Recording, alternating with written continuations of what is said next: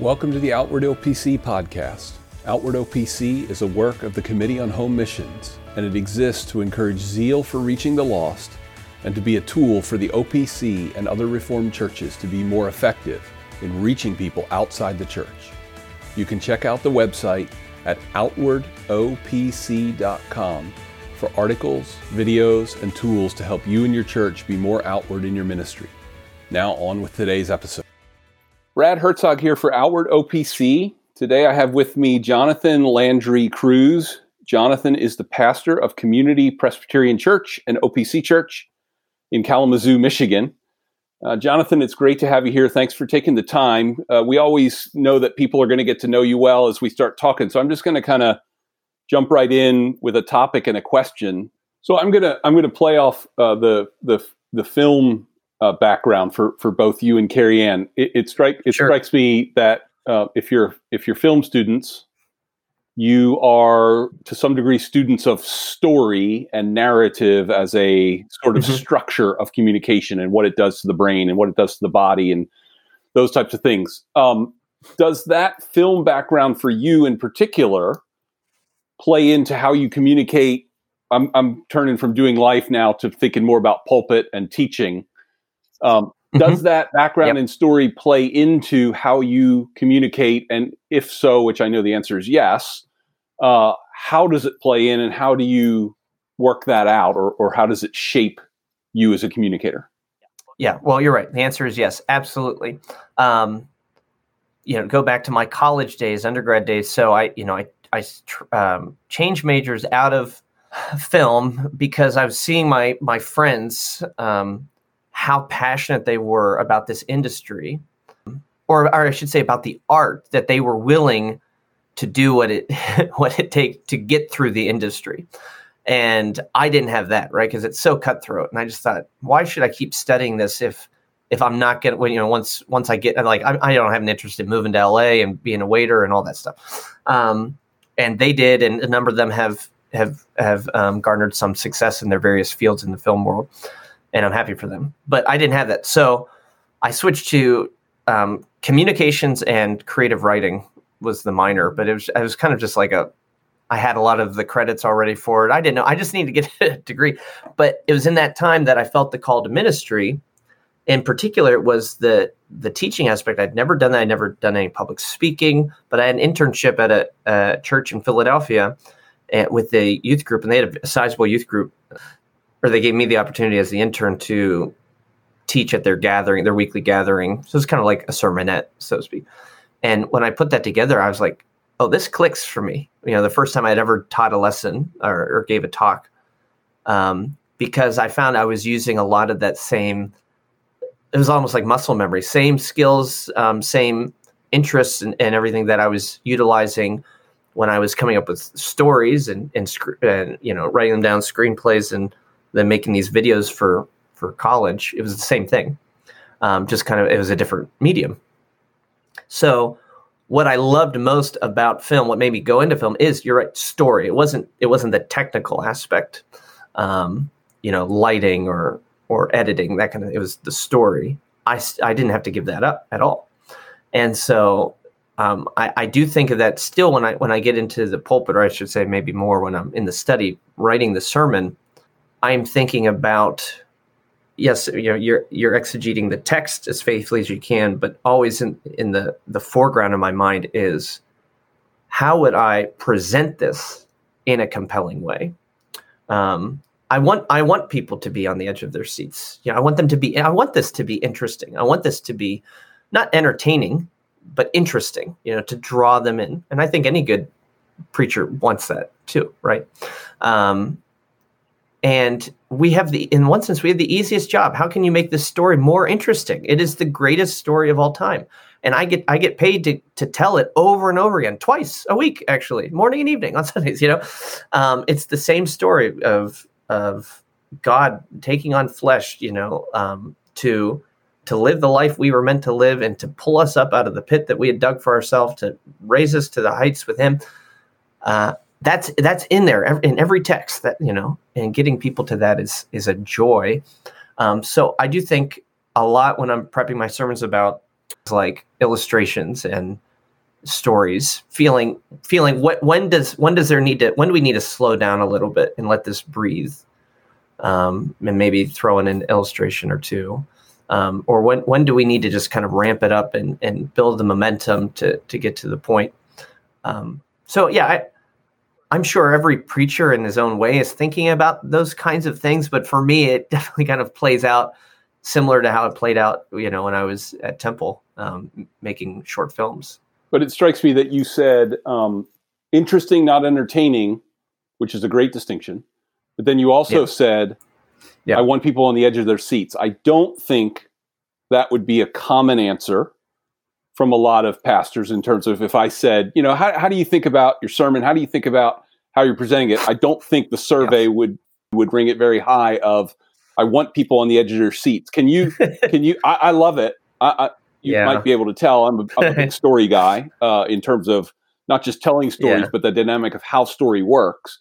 Can you just flesh out a little bit? Maybe, maybe it doesn't have to be a, a concrete example, but what are you thinking about when you say I want people on the edge of your uh, on the edge of their seats? I get it that the, the gospel is an enlivening yeah. story, but there's it's also coming through a man, which isn't always the most enlivening reality. So how how do you how right. do you do Absolutely. that? Absolutely. Wow, that's a great question. Yeah, I, I am sure that a lot of it is uh, caught, not taught, so to speak, and um, my background just kind of lends to it. And if I gave it some some more concerted reflection, I could give you maybe a different answer, or, or I mean, a, a, a kind of a, a more fleshed out answer. But what comes to mind is that this is just a, a, general principle. There's, in my mind, you know, there's apart from heterodoxy and and outright heresy, which I don't believe happens often in the OPC. Thank God for that. Um, to to for a preacher to get up and be boring is one of the the greatest tragedies of um, ministry. How can how can you make this message boring? Yes, what would be worse would be to be um, uh, heretical. But we have a lot of orthodox preachers in the reform world. They say everything is true. Is is, is dry as a bone. And it's and it's just is it's almost torturous to listen to. And i why does it have to be either or? It doesn't have to be either or. Now the moment and this is why i made the point of the distinction between interesting and entertaining right? The moment you are more interested or, or more concerned with making sure people are um, not bored with it that's when you get into entertaining entertainment right? And then and that is an error too.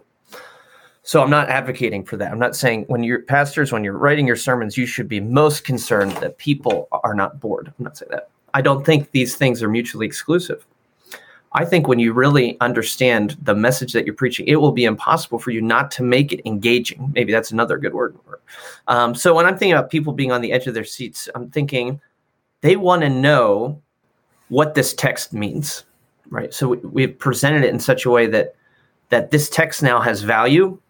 Uh, not only you know, so hopefully there's a there's a um, yeah, an underlying um, uh, assumption in the reform world, right? It's the word of God, so the text has value there. But then you've you've presented in such a way that this particular passage, this particular verse, is important for you today to hear right now um, and to understand and you've read it a million times, but maybe you never dug into it, and and now you're convinced by however the preacher presented it that you need to know this text, right? And you need to understand it, and and so you're you're engaged, you're interested, you want to know what it means, you want to know what it means for you, right? How does this apply apply to my life? Um, so you know that's another way to engage people where you, where we can present present whatever we're about to to um, exposit, whatever we're about to to preach, and say you know this has significance for you today and here's why um, also another another great thing to do is just posing questions to people um, that you don't answer until the end that forces a sort of leaning in you know what does this tell us about jesus? Or don't you want to know why god blank you know or don't you want to know why we have trouble doing this? Well let's look at this text and then then you come back to that question we asked this well here's what we've you know here's what we've learned. Yeah there's so there, there's so many things we could do that i'm not talking about telling funny stories or anecdotes. Like yeah that might get a laugh or something. Okay what can we do to make the biblical text that we are preaching um, come alive for for the people. I mean, that's that's that's our that's our calling. That's that's our responsibility. It's not just to be um, truth speakers, not just to be logical. Martyn Lloyd-Jones say logic on fire. Right? There's got to be um, heat and light, both. So I would think that that dynamic that we've been talking about, both of kind of living life and doing life with people and being interested in the things they're interested in, and then an awareness that people are living a story, that every person you are speaking to is living a story. I assume then it, it gives you some framework or some dynamic for recognizing, you know, as visitors come, how do you how do you stay reformed? And you know, when I ask this question to people, we often, and I'm not picking on anybody, but we often say, like, so let me finish the question. We, the question is, how do you stay reformed in terms of the seriousness and the dynamic of the, the, the deep theology, but also weave in just the narrative of life and culture? How does the pulpit and doing life with people and being aware of just kind of the narrative and story of our lives, how does that help you reach new people, unchurched people, visitors that you don't know much about as you, particularly as you're preaching and teaching?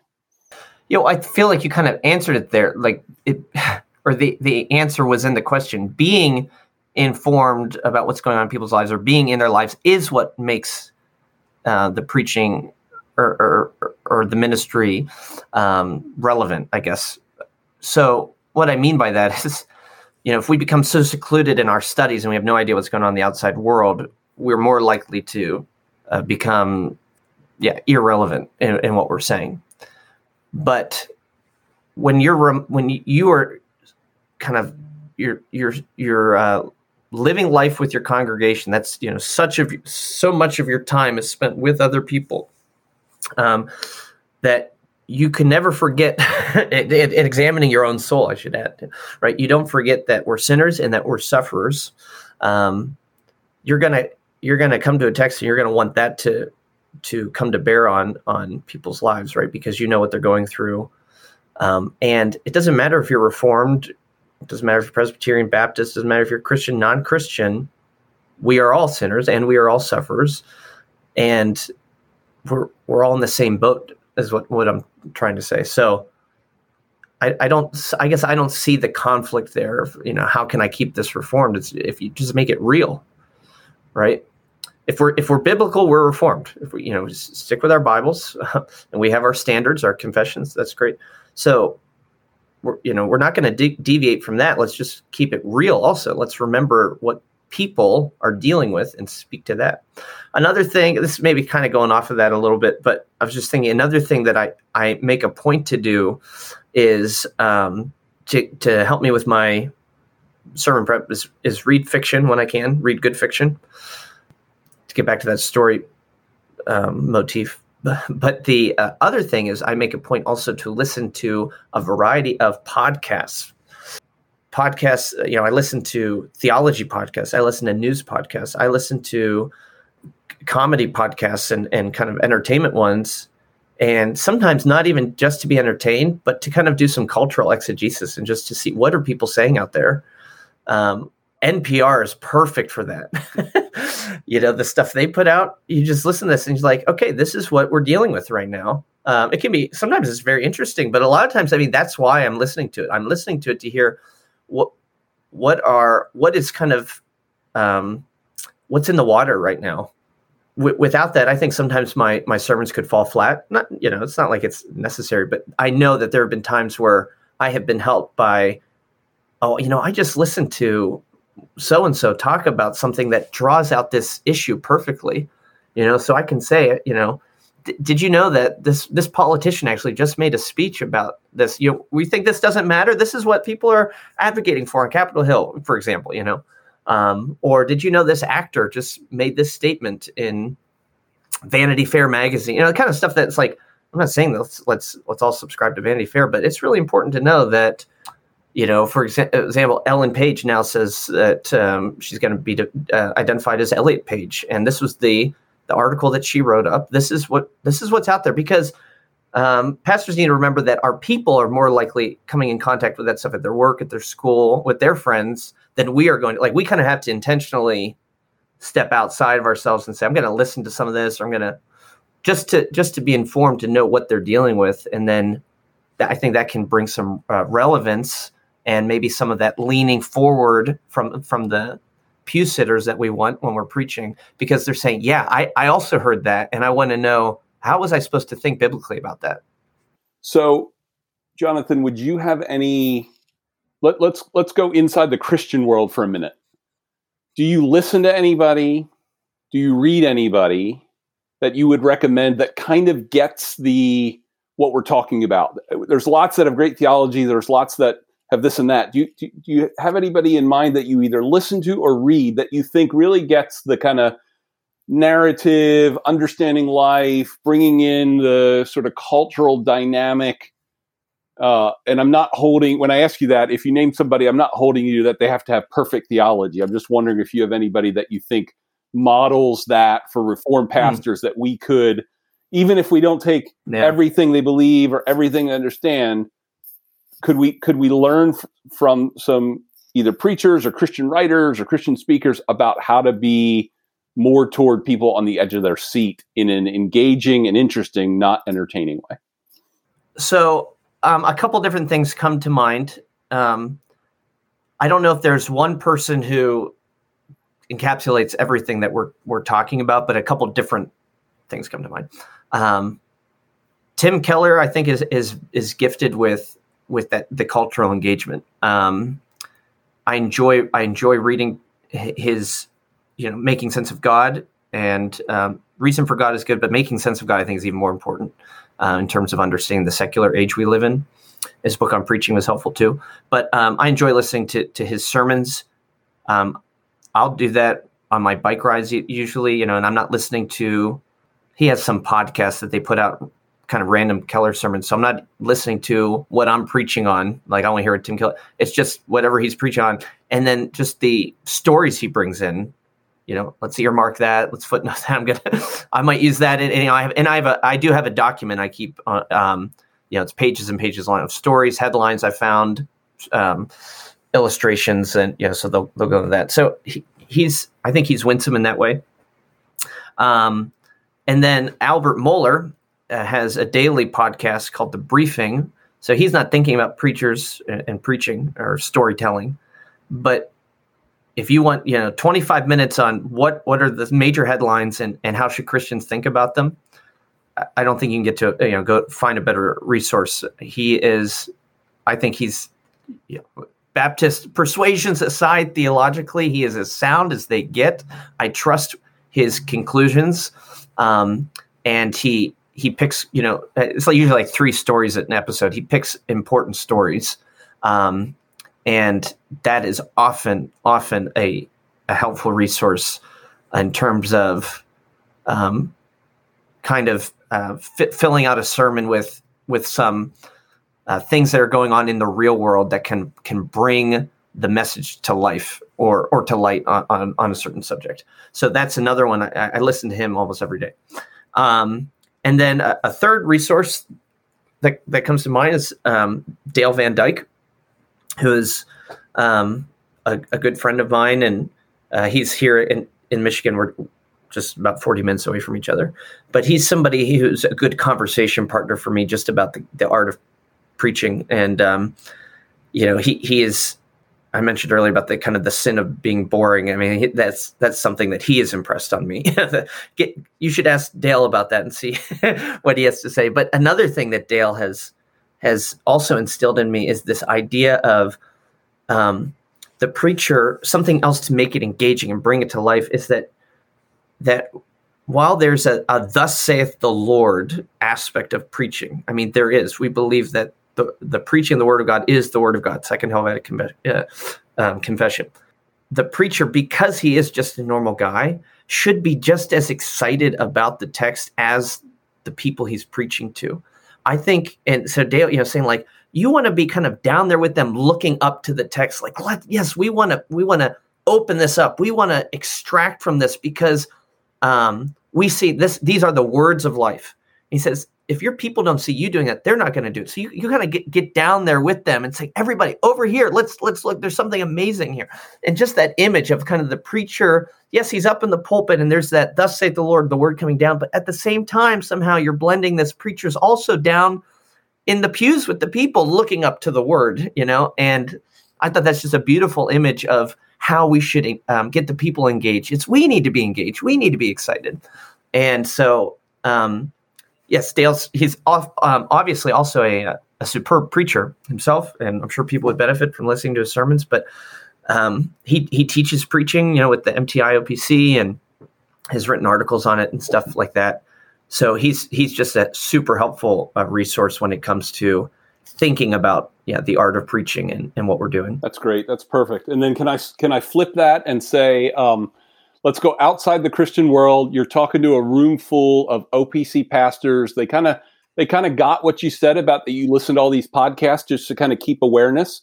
And they say, hey, I you know I, I drive like a half an hour a day, I, but I have no idea what I would pick or what I would subscribe to. And they would look at you and say, Jonathan, what's the one podcast that will help me just kind of get enlivened in my communication just about getting people engaged and interested and on the edge of their seat. Help me help me catch that a little bit. Oh, the but you added that the one podcast. That's hard to narrow it down. Um, give me a couple. give me a couple. People may like to pick from. Okay, I can give you a couple. People can't see, but right now I'm scrolling through my phone to look through all the the different ones. I, um, in terms of, yeah, things to kind of fill out um, our understanding of what's going on in the world around us. Radiolab from NPR probably comes to mind, or This American Life from NPR.